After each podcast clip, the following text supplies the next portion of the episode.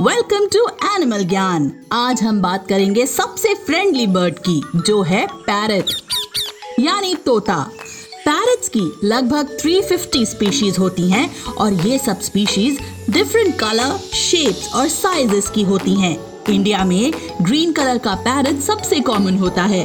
Parrots का सबसे important organ होता है उनकी चोंच, यानी कि बीक जिसकी मदद से वो क्लाइंब करते हैं फ्रूट्स को पकड़ते हैं और खाते भी हैं। Their beak keeps growing and has to be trimmed if they are kept as pets. खाने में पैरट्स को ग्रीन और रेड चिली खाना पसंद होता है। इतनी मिर्च खाने के बाद भी उनकी आवाज़ बहुत मीठी होती है।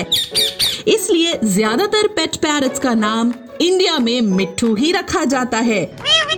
और सबसे मज़ेदार बात ये कि parrots have the ability to talk और mimic noises so much so that they can even learn to speak human languages too उम्मीद है आपको ये पॉडकास्ट पसंद आया। बच्चों के एंटरटेनमेंट के लिए सुनते रहिए टाइम्स रेडियो ओरिजिनल पॉडकास्ट्स